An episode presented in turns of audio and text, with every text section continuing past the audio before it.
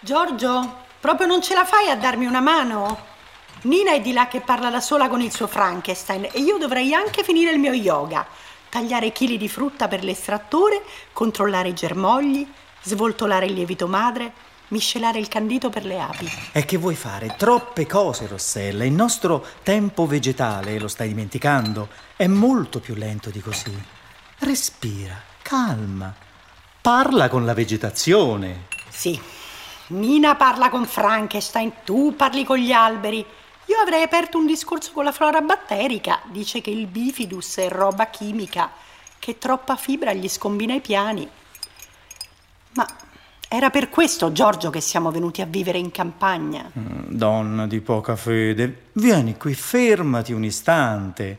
Questo è il nostro Eden.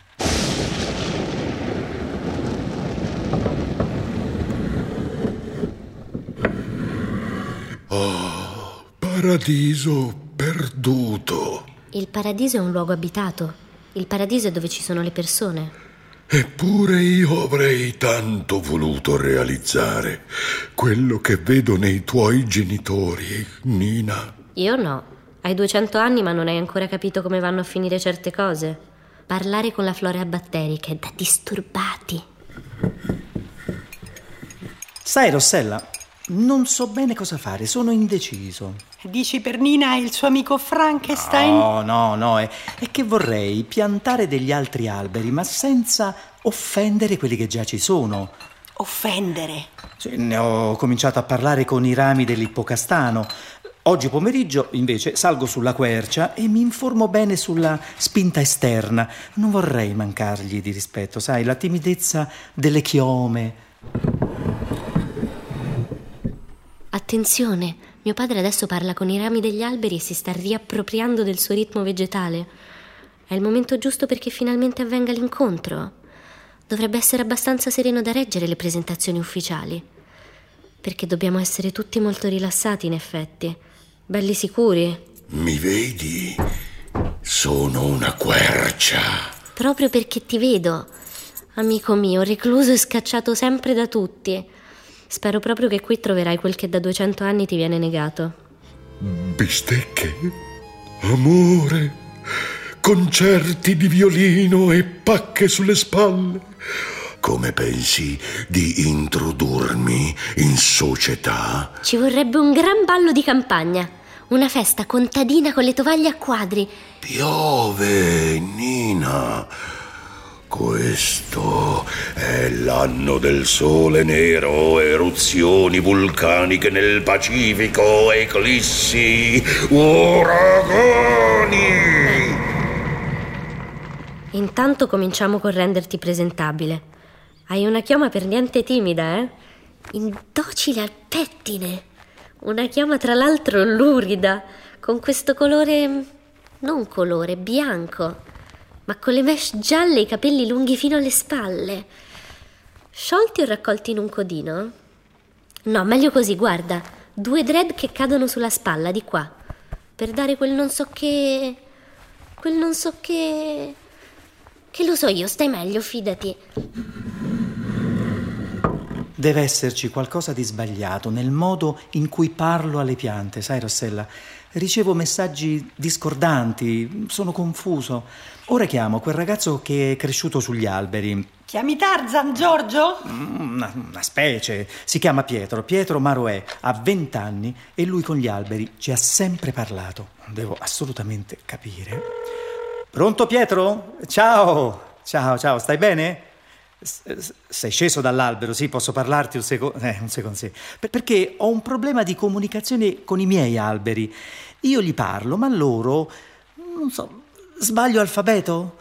In realtà non sei tu che devi parlare alle piante, loro parlano con te e tu devi agire di conseguenza. La pianta ha un linguaggio che è un linguaggio non verbale, sono maestri muti e fanno discepoli silenziosi, quindi non è un parlare, è una comunicazione che nasce per la pianta da dove mette il legno, da dove trova la luce e sulla base di questo lei cresce mettendo più legno dove serve, meno dove non serve, anche a seconda degli agenti atmosferici. E con questo lei ci parla, ci dice cosa vuole tenere, cosa non vorrebbe, un ramo che magari gli è scomodo, e imparando a essere attenti osservatori la capiamo. Pietro, ma io li abbraccio gli alberi e mi sento meglio. Sai dirmi se è un problema mio? Allora, io credo che succeda a tutti. D'altronde noi siamo legati agli alberi, è un legame arcaico, quello che ci lega alle piante, alla natura. E lo stiamo perdendo, dovremmo ricominciare a, a cercarlo. Ma quando stai in cima a una quercia di 30 metri, come lo vedi il mondo da lassù? Cosa succede? È, è tutto molto più piccolo, problemi compresi. Hai una visione diversa. Le piante ci insegnano a crescere con calma, a, ad aspettare quello che è il momento giusto per fare le cose. Una pianta fiorisce a primavera perché è il momento migliore, fa cadere le foglie in autunno perché è il momento migliore. Dobbiamo essere capaci anche noi di, di fare un po' come loro, di saper aspettare, di riprendere consapevolezza di quello che è il tempo e di quello che è il valore del nostro tempo. Ultimamente lo, lo abbiamo perso. Ma è vero che tua madre ci parlava con le piante? Non ti sembrava un po' matta? Mia nonna, mia nonna parlava con i fiori e diceva che venivano più belli. Quando gli parlavi, gli dicevi perché stavi facendo una determinata cosa. L'ho presa un po' anch'io, ogni tanto sono arrampicato sulle cime più alte e spiego alla pianta che non sono lì a fargli del male, perché generalmente vengono aggredite da esseri umani armati di motosega.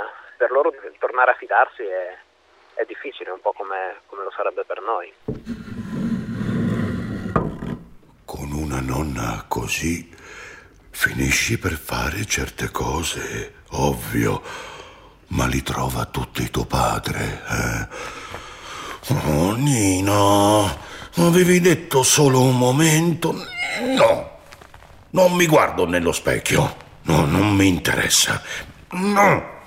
È inutile che fai quella faccia, io non voglio vedermi. Oh, non mi sono mai sopportato. Non mi posso proprio vedere oggi, ma che fai? Sembri una di quelle mie compagne di classe che vestono solo firmato. Dici proprio le stesse cose, sai? Ognuno è come è e bisogna accettarsi.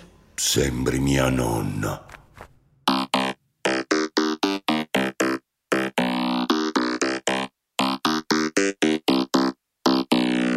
Frankenstein Serial di Lorenzo Pavolini e Chiara Valerio con Tommaso Ragno Nila Prisco, Federica Barozzi e Valerio Giannetti. Musica dei Quinto Rigo. Regia di Jonathan Zenti. A cura di Anna Antonelli e Fabiana Carobolante. Realizzazione tecnica di Daniele Di Noia. Frankenstein, Frankenstein.